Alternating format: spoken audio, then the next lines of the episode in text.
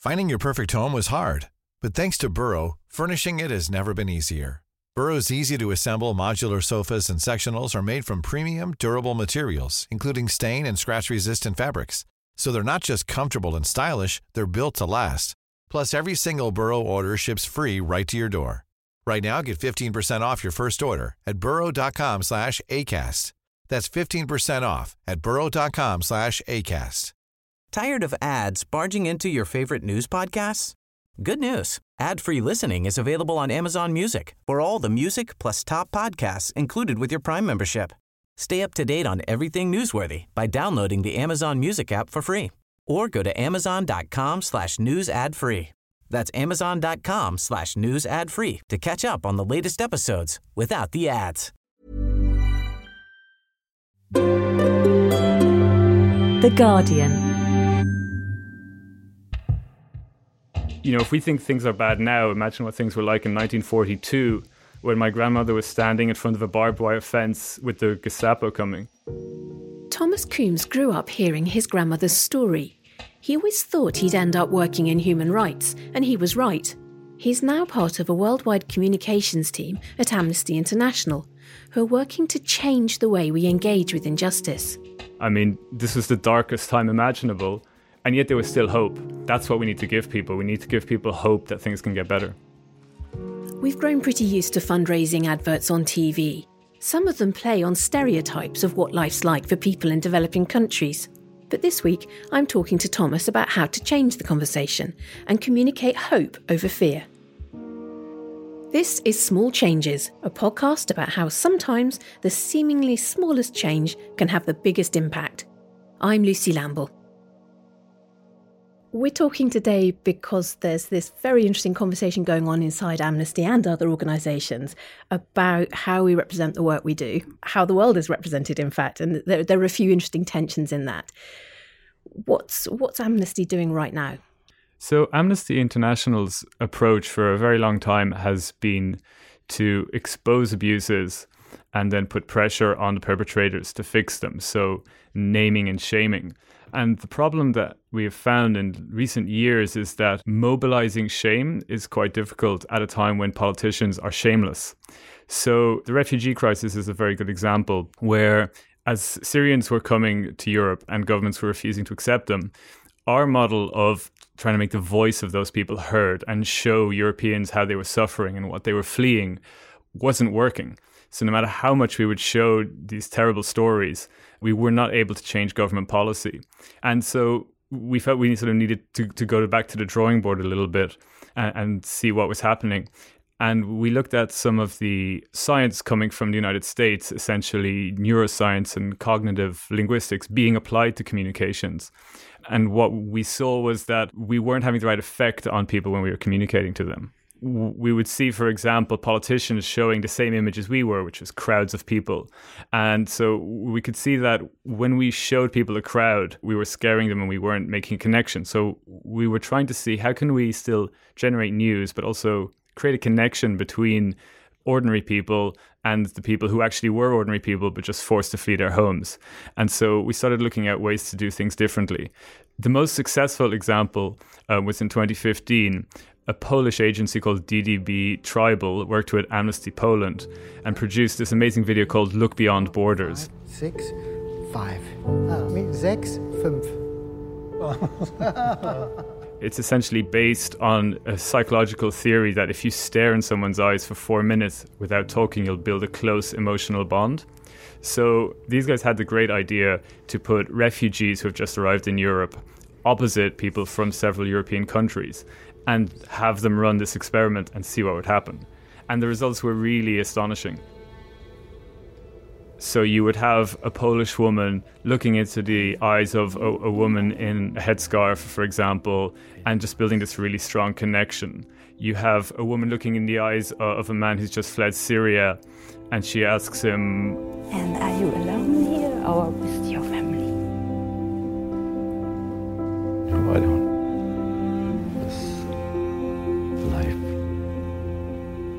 Sometime nice, sometime not good." And you know, the woman breaks down in tears. But you also had happy experiences. You had, you know, two children, one from Syria, one from Poland, and they sort of run around and play together. A young woman and a man who decide to go to the cinema afterwards. Basically, the message was so clear to everyone who saw it that at the end of the day, we're all human. And what's different, what we've really learned from it, is we just showed people making a human connection, and that really cut through all the noise. One of the headlines about the video summed it all up. It said, "This video will make you think differently about the refugee crisis." Personally, I've always been a communicator, very much sort of based on political arguments. So my instinct was always to say, well, let me tell you how refugees will help the economy, and let me tell you why it's important that we take in refugees to create stability. What I've learned since then by looking at this new science of positive communication is that I was engaging in exactly the debate the other side wanted me to have. The more I would talk about the economy and security, even trying to make a different case, I still kept that in people's mind. So what we realized we need to do is just change the narrative. So, for example, another thing we did was we saw these surveys that said people don't want to let refugees in because they are afraid they're terrorists. But all the questions were framed in a very negative way. So we decided, well, let's talk about human rights. So we asked people, do you think people fleeing war and persecution have a right to claim asylum? And we also asked them, would you let someone fleeing war and persecution take shelter in your country, in your community, or in your home? And again, we had incredibly high levels. When you ask people those basic human questions, they say the right thing. It's just people are conflicted, they're divided, they're between all these different arguments. And so we realized we really just needed to make the conversation different. We needed to make it about humanity. Another really memorable video is the one on death penalty. Can you talk us through that?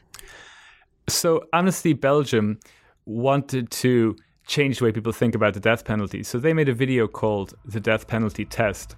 Essentially, ordinary people sit in front of a simulation and they're shown people who they've been told have committed a crime. And they're asked whether or not to carry out the death sentence, whether these people should be executed. That's a really shocking thing to be asked. How much were the participants prepared for that? At first, the participants seemed quite calm about it, and they found it very easy to make the decision. This person is a rapist, this person is a terrorist. But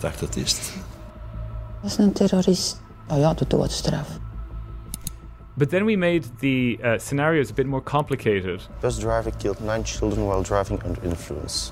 Ja, nee, bedoel. At first, the participants found it quite straightforward, but the more and more they look at it, that these were real people and that they were having that power of life and death, the more likely they are to change their mind about the death penalty. If an ordinary person is conflicted, that on the one hand, they don't think the state should kill, but on the other hand, they think people should be punished for their crimes. If they see someone in the same dilemma as them, changing their minds and moving towards one side, that's going to be a lot more powerful than an amnesty expert telling them what's morally right or wrong. There is nonetheless that basic truth that organisations need to raise funds, and fundraising appeals have often run some quite tough campaigns showing, you know, the worst of human misery for very good reasons. People have been in situations of extreme vulnerability, whether they're starving or facing conflict. How's it been to have that kind of conversation inside Amnesty about which is the right way to go? Yes, the challenge with talking about hope and positivity and solutions is that I think anyone who works for a cause feels a burning need to tell the story of suffering and injustice. I think that's why we're all there. In many ways, news organizations can show the world what's wrong. We have to bring something a little different. We have to show that actually there is hope. And so the main thing I've been trying to tell my colleagues actually is to consider, if you look at some of the great leaders of the past, Peter Benenson, who created Amnesty, Martin Luther King, or most recently Barack Obama, all their rhetoric was actually based on hope. In terms of fundraising and being based on the problem, some of our audience research shows that people feeling that problems are hopeless and that we can't fix them is actually a barrier to taking action and to supporting us. What we would like to start doing is show ordinary people changing their mind. What we want to avoid is, first of all, making people feel hopeless to show a problem without showing how we can fix it. But also what we've learned is we need to avoid people feeling afraid. So a great example is a series of concerts we did called Give a Home, which we worked with an organization called SoFar, who hold concerts in living rooms. And I think that really sums up the new approach, because in what place can you feel more comfortable and secure than in a living room? Then they're more open and receptive to messages. We are talking about some really egregious human rights as well, though. So how do you avoid the pitch just being too rosy, considering the actual state of the world? Every time I raise this with a colleague, of course, that's their instinct. And the first thing I try and tell them is what we're trying to do is help these people. And what we need to do is to win the argument. And that these findings are based on scientific findings and testing about what changes people's minds. But there's also another side to it. It's also about the people who are trying to help. So for so long, the development and human rights sector has been about telling people stories for them. I think what we're trying to do now, what social media allows us to do, is increasingly have those people tell the stories for themselves. And often it's difficult because perhaps it's dangerous for them. But whenever we can now, we would have a refugee, for example, take over the Amnesty Instagram account and tell their story themselves. And so while we will always be trying to fight those abuses, what we've learned is if we show our audience, if we show the world a person who's not a victim, not someone just in need, but a person who is facing difficult times, but perhaps is also standing up to them and needs someone's support and solidarity, we feel we can have more of an impact. It really comes down to the difference between compassion and pity, sympathy and empathy. So, pity and sympathy can be quite a negative emotion, actually, and also be quite linked to sort of fear of it happening to yourself, whereas empathy is something much more powerful. Your own family's faced big human rights challenges. Tell us a bit about your family history. So when I went to one of the concerts that Amnesty International held, these Give a Home concerts in a living room in Crouch End, very close to where I live, I felt that I needed to tell a story that would make people see how bad the situation for refugees was. So I told them the story of a woman called Sarah, who fled her home and the secret police came for her. And she hired a trafficker who took her to the border to escape. But when she came to the border, she found a fence, a barbed wire fence. And her husband said, "This is over. We have to go back and face what's waiting for us." But Sarah was pregnant, so she couldn't accept that. So she climbed over the fence and it was barbed wire. She was bleeding. And the police on the other side of the border had been deporting people who had come, but they made an exception for pregnant people. And so on her form, when they wrote, "Why are you claiming asylum?" she wrote, "Because I'm Jewish."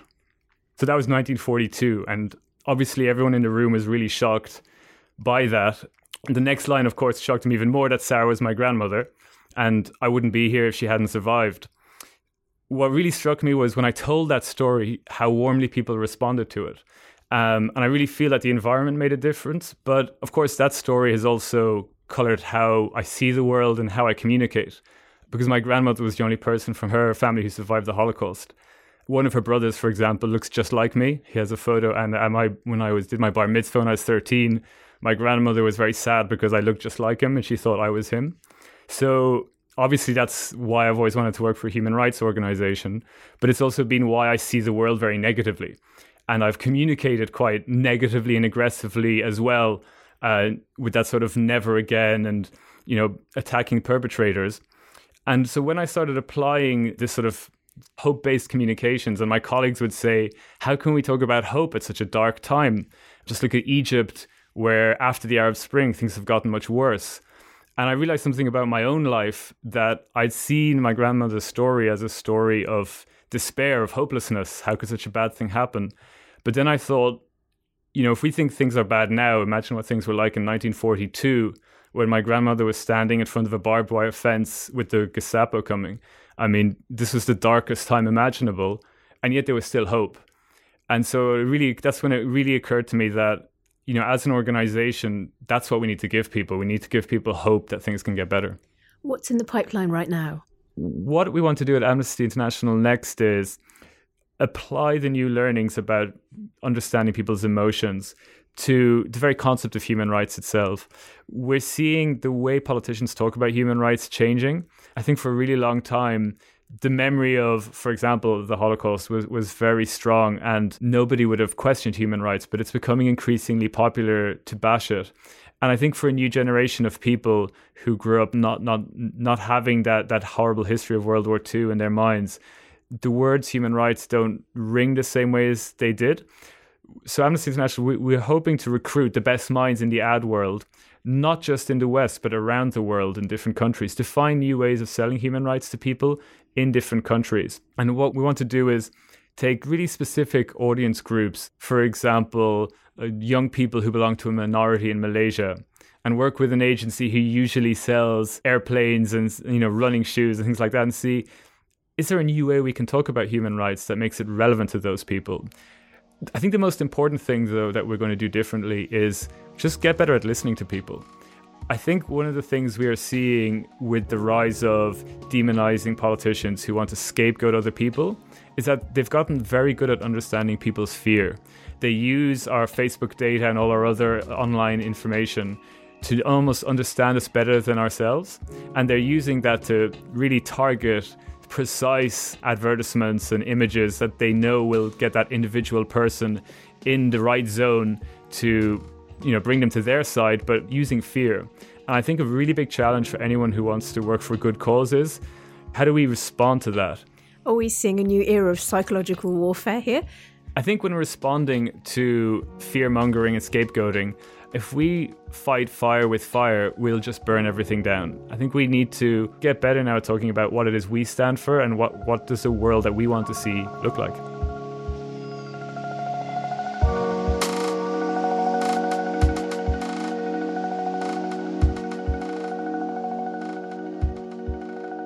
If you liked this episode, then please subscribe and leave us a review wherever you get your podcasts. Small Changes is a global development podcast. You can read our work at theguardian.com/global-development. And join the discussion on Twitter. We're at Guardian Podcasts. If you want to get in touch, you can tweet us there, or it's podcasts@theguardian.com. We'll be back next week. I'm Lucy Lamble. The producer is Gabriella Jones. This was Small Changes. Thanks for listening.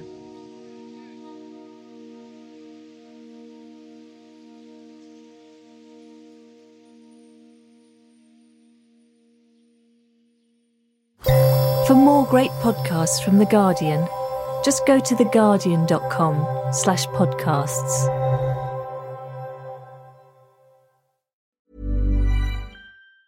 Tired of ads barging into your favorite news podcasts?